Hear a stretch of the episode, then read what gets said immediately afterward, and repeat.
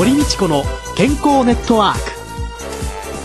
この番組はラジオ日経の経済番組でおなじみのエコノミストやアナリストをはじめスポーツ選手医療関係者などをお招きして日々のお仕事や健康のための工夫について伺う健康生活応援番組です。新しい時代の健康と美しさを創造する「コサナの提供」でお送りいたします。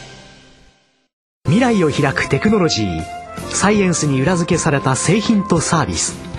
コサナは独自のビジョンによって新しい時代の健康と美しさを創造し皆様のより豊かな生活に寄与したいと願っています。正直に科学する。私たちはコサナです。こんにちは、堀道子です。宇野和夫です。今週もラジオ日経のスタジオから落語家の柳家半次さんをお迎えして公開録音でお送りいたします。柳葉さんです。よろしくお願いします。よろしくお願いします。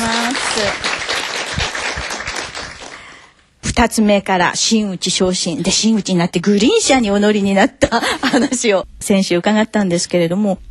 弟子入りしてから断片的に伺ってきたんですけれどもどういう経緯を経て何年ぐらいでこの真打ちまで行くんですか？東京にはあの、真打ち制度というのがありましてね、三つに大きく分かれるんです。前座二つ目、真打ち。で、年季的には大体あの、5年ぐらい前座やりまして、二つ目を10年ぐらいやるって、まあ、15年ぐらいすると、大体体もできてくるんじゃないかということで、まあ、お石亭ですとか、教会の理事の師匠方に認めていただいて、真打ちに昇進するわけですね。普通の生活が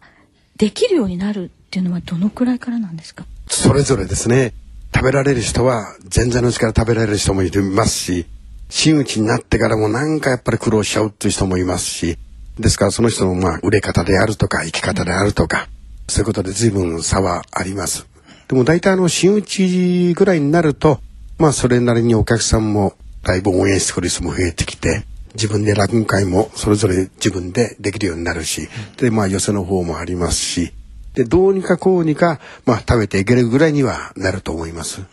この真打ちになってからのお弟子さんの時代とこの生活というのはやっぱりかなり変わってくるものなんですか？もちろんあの二つ目の時よりも真打ちになった方がある意味で言うとあの看板が大きいわけですからそれからあの予選に出る出ない使っていただける使っていただけない。それからまあいろんな落語会に呼んでいただけるいただけない。結構そういうのがもう自分の看板でまあ勝負になってきますからその辺は少なければ当然何が悪いんだろう、うん。当然多ければ、うん、これ下からも強いのが来るぞ。負けないようにしなくちゃな、それからもっとお客さんにも喜んでもらいたいな、まあ、何が足りないんだろうですとか。こんな方向の落語もどんどん増やしていかないといけないだろうな。ってことが結構、二つ目時代よりも真打ちになってからの方がもっともっと厳しくなってくると思いますですね。師匠がついてお稽古しつけてくださったり見てくださったりっていうのはいつぐらいまでなんですか？いえ、あの、それはもうずっとです。未だにうちの師匠は弟子に直してくれることあります。あそこはこうじゃねえな、ということを言ってくださいますね。で、まあ、言う時期あります。二つ目から真打ちになる頃は結構厳しく、いろんなことを今後と言ってくれましたけども、真打ちになってから逆にあの、突き放されるように、何にも言ってくれない時期もあります。それがまたあの、ここに来て、うち9人いるんですけども、全員真打ちになったんです。ぐるっと回って、今年はあの、5番弟子の園児ですか。園児が、今年はあいつを集中的に鍛える。で、集中的に地方に連れて行かれて、園児の話を聞くと、かなりきつい小言をもらう。で、噂で今年来そうなんで、兄弟子の一番弟子のしめじ兄さんは、去年、やっぱりそうやって、集中的に。もう還暦迎えてるんですね。還暦を過ぎて師匠からあまり小言は言われたくないというようなことをちょっと言ってましたですけどもでもありがたいことで言ってもらいたいっていう気持ちもあると同時にあまりうーんそばにはという気持ちも いろいろですね複雑な気持ちですね。はいそんな半次さんなんですけれども古典だけではなくて桂三枝さんの新しいネタなんかも随分おやりになってるの、これはどういった機会から東西交流会若手交流会というのがありましてね、大阪のメンバーを東京に呼んで、東京は大阪に行って、それぞれあの交流会があるんですね。向こうのあの、散歩師匠なんですけど、その方が、やっぱりあの、三師匠創作落語をお弟子さんですからやってるんですね。で、ある時あの、学校寄せと言いまして、女子高校に行ったんですね。女子校に行った時にその人が「君をモーツァルトを聴け」という三師匠の創作論をやバンバン受けてるんですね女学生にね。で私はあの東京のご普通の転式という知ったかぶりの話をやったんですけどもそれはそれなりに受けてるんですけどもとってもその話があの楽しそうに散歩師匠がなさってる。それ見てあんな風に楽しそうに落語できたらいいなってまたその話がとってもインパクトがあって面白い話なんでそれ教えてくれないで向こうの方も「じゃあ兄さん天使教えてよ。じゃあ取り替えこうしよう」っていうような話になりまして、でついちゃ私に教わるよりもうちの師匠の三師匠に聞いてみるから。って聞いてくださったらどうぞあのやってくださいということで三師匠の方からビデオにしてもらって2つの話モーツァルトともう一つあのタイという話を送っていただきまして。でまあそれ2年ぐらいかかって、まあ、今の形になってるんですけどもそれで随分自分の中の話が変わるきっかけになったんですけども三子一生から今9つ話いただいてるんですがまあ最も合う話と合わない話ってやっぱあってまあその中のうちの今4つ5つを寄せでもうのぶつかけてるんですけども、うん、随分とあのおかげさまでって本当にありがたいくらいにあちこち面白がってくれるんで、うん。もちろんあの古典もずっと一生懸命やっていくつもりなんですけども、三師匠の落語の出会いでもって随分自分自身が変わったと思いますね。古典なんかでは、今は亡くなってしまったものとか、若い人が知らないことがネタになってるものとか、はい、話聞いてもわかんないよとか。それまあいろんなあの言い方する人がいるんですけども、要はあの時代にだんだん合わなくなってくる話も当然あるでしょうし、古典落語はやっぱり基本的によくできてる話が多いんで演者によっても随分表現が同じ話でも変わりますし古典はずっとあると思いますそのやり方それぞれ話し家が今に合わすように生きた話をすればいいんじゃないかなと思うんですけども少しはアレンジされていくんですか？基本的にはあのあまり変えてないと思うんですけども、え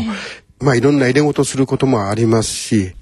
話自体をちょっと設定を変えるとか大きな変え方することもあるでしょうしでもその話は古典落語で出来上がってるわけですからここがとっても難しいんですけどしっかりその話をできればいいんじゃないかなと思うんですけどちょっと言葉が足りないですねここ。難しいですねここ。落語っていうのは実際に見ている時の目だとか仕草だとか、うん、いろんなもの体全体で映像表現をしてらっしゃいますよね。三遊柳古今っていろいろあの一問がありますけど、ええ、その中で例えばよく言うのがあの柳派の教え方と三遊派の教え方が違うっていうのがあるんですけども同じ落語なんですからそんなにないんでしょうけどあのわりかしあの僕の古参の系統の柳派の方はなるべく上半身も動きませんですね。お話として話すというかそれからあとはこことっても難しいんですけどその登場人物の気持ちになるっていうんですかね。場面のどういう状態か全部含めてこういう気持ちになればこういう話し方になるだろう。ですからここはこうこうこうでこういう方を切って目線はこうこうでというようなそういう話し方はあんまりしないような気がします。はい。一門の先輩がいいんですけど「タヌキって話はどうやったらいいんですか?」ってお師匠の子さんに聞いたら「タヌキの気持ちになればいいんだよ」えー、タヌキの気持ちってのはどうなんですかね？師匠って言うとうん自分で考えるんだなと終わっちゃうようななんかなんか問答みたいなそんな話がはいよく先輩から聞きますですね。そういう気持ちが腹から出て表現できると園児がこうスーッといなくなって中の登場人物がもう生き生きこう浮き上がってくるみたいなじゃないかなと思うんですけどもはい。もうもちろん前座の頃は大きな声ではっきりと明るく品よく話しなさい、こればっかりでしたですね、要するにあの何を言ってるのか伝わらなきゃもうねものが始まらないんで明るく品よく話しなさいっていうことを言われましたですね、あ品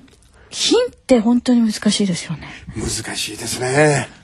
何なんですかね。別の言葉にして言うとあざとくやるなよ。ですとか、はい。過剰に演ずるなよ。ですとか、受けようと思うなよ。ですとか、話の中の登場人物の気持ちになって自然に話を進めていけば落語ってよくできてますからその中の笑いが必ず伝わるんですよね。それが本来のこの落語の笑いなんですよね。だからそれはまた演者によって随分こしらえ方が変わってくるとは思うんですけども。お弟子さんとして師匠につき師匠を最初は目標とされていくんでしょうけれども師匠とご自分の違い？はい、前座入門して自分の師匠を選ぶのは師匠の落語が大好きだああいう師匠になりたいああいう師匠のところでもって修行させてもらいたいですとかいろんな気持ちでもって師匠を選ぶんですよね、もちろんが縁がなきゃ取ってくれないんですけども、まあ、縁があって取っていただいたわけで。で入っていくんですけども簡単に言うと器の違いっていうんですかね。才能の違いであるとか。それは必ず気がつきますね。もちろんモノマネから始まって師匠の調子盗んだり間を盗んだりとかそういうのいろいろあるんですけれどもぱりできることとできないことがどんどんはっきりしてくるんですね。それからあと自分の持ってるまあどっちかっていうとあの柄っていうんですかね。それがあの当然師匠とは違うわけですから、師匠の方の落語をやってってもだから自分を生かしきれないっていうんですか、はい。だから師匠と同じ方向行ったらまず追いつけないだろうし、自分の良さも出せないかもしれない、そうすると今度あの自分探しが始まりますよね、じゃあ俺はどっち方面で勝負しようかみたいな、だそれが結構難しくてそれがだから自分らしさがでもなかなかあの簡単に見つけてやって出来上がってくるってもんじゃなくてとても難しいですねこれ。えー、未だにやっとなんかこんなになっちゃったっていう自分がああ僕の落語なのかなと思うしかないようなところありますですね。ご自分の落語ができるようになったらお弟子さんをお取りになろうとするんですか？それなぜ今お弟子さんをお取りになっていないんですか？簡単に言うと縁がないからですね。自分の人生かけて話し家になるわけですから、はい。やっぱり自分の憧れの師匠好きな師匠のとこ入門しますからね。弟子が来ないってことは自分自身にまだそこまで魅力がないか。それからまあ先行きが不安か。ちょっと年齢的に合わないか。芸風があまり好きじゃないとかいろいろあるわけですね。でも一度来たんです。一人ね。もう何年か前もう67年前なんですけども。その時やっぱり自分に自信がなかったのかうーんしてになってもね。してともども共倒れってことになるからね。君あの僕何も言わないから、うん、もっとしっかりした師匠のとこ行きなさいで断ったんですよね。人生のその節目節目にですね師匠がいろんな方にお会いになって自分が決まってきたこの流れの中で出会い3人を挙げるとしたらどんな方が自分に影響を与えた、難しいですねそれ。当然師匠ですね。はい、それからこれ大師匠ですね。古参ですね、うちの師匠の師匠が五代目古参古参師匠がいらっしゃってよかったなと思いますね、でもう一人挙げれば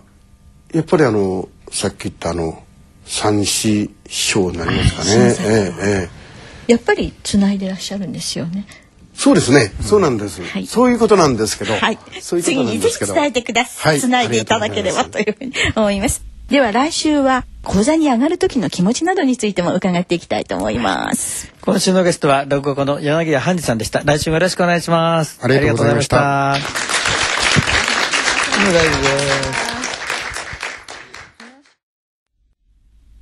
続いては、小佐のワンポイント情報のコーナーです。小佐の社長、鴨井和美さんです。鴨井さんよろしくお願いします。よろしくお願いします。よろしくお願いします。今月はリスナーの皆さんからの質問に堀先生がお答えしております。48歳の女性の方です。最近特に疲れやすくなったと感じます。疲れを取り除く方法などあるんでしょうかという質問です。まああの疲れって言ってもね肉体的な疲れと精神的な疲れっていうんですかね。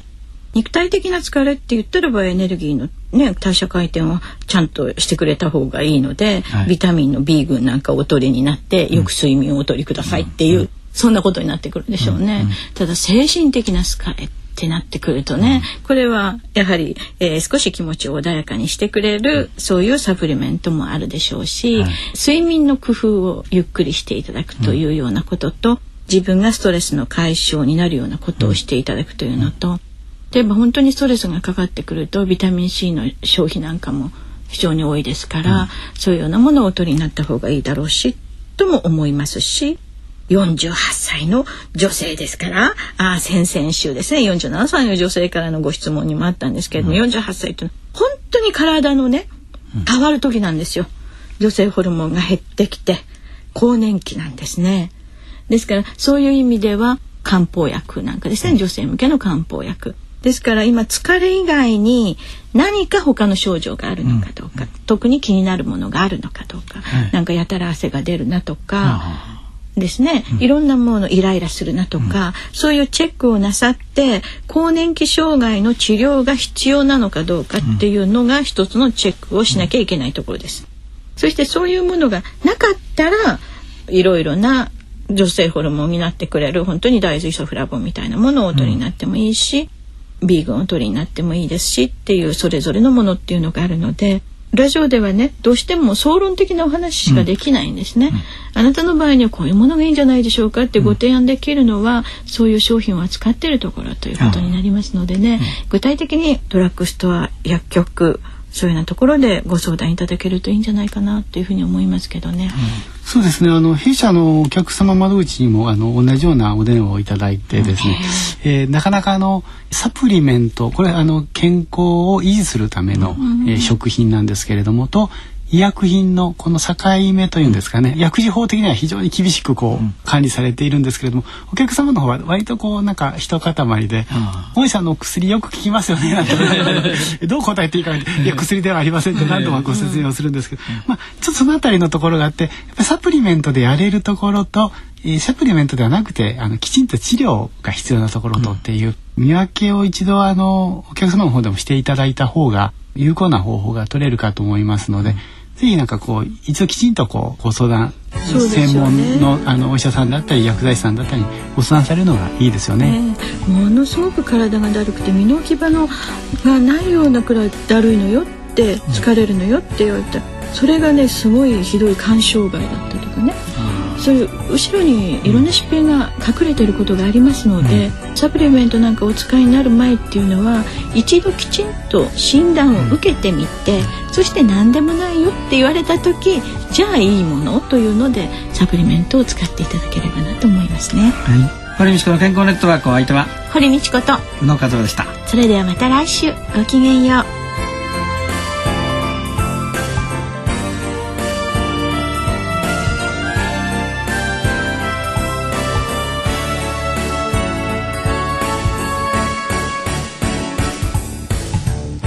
堀道子の健康ネットワーク。健康と美容についてもっと詳しく知りたい方は是非コサナのサイトへ。検索で「コサナ」カタカナで「コサナ」と入力してください。この番組は新しい時代の健康と美しさを創造するコサナの提供でお送りいたしました。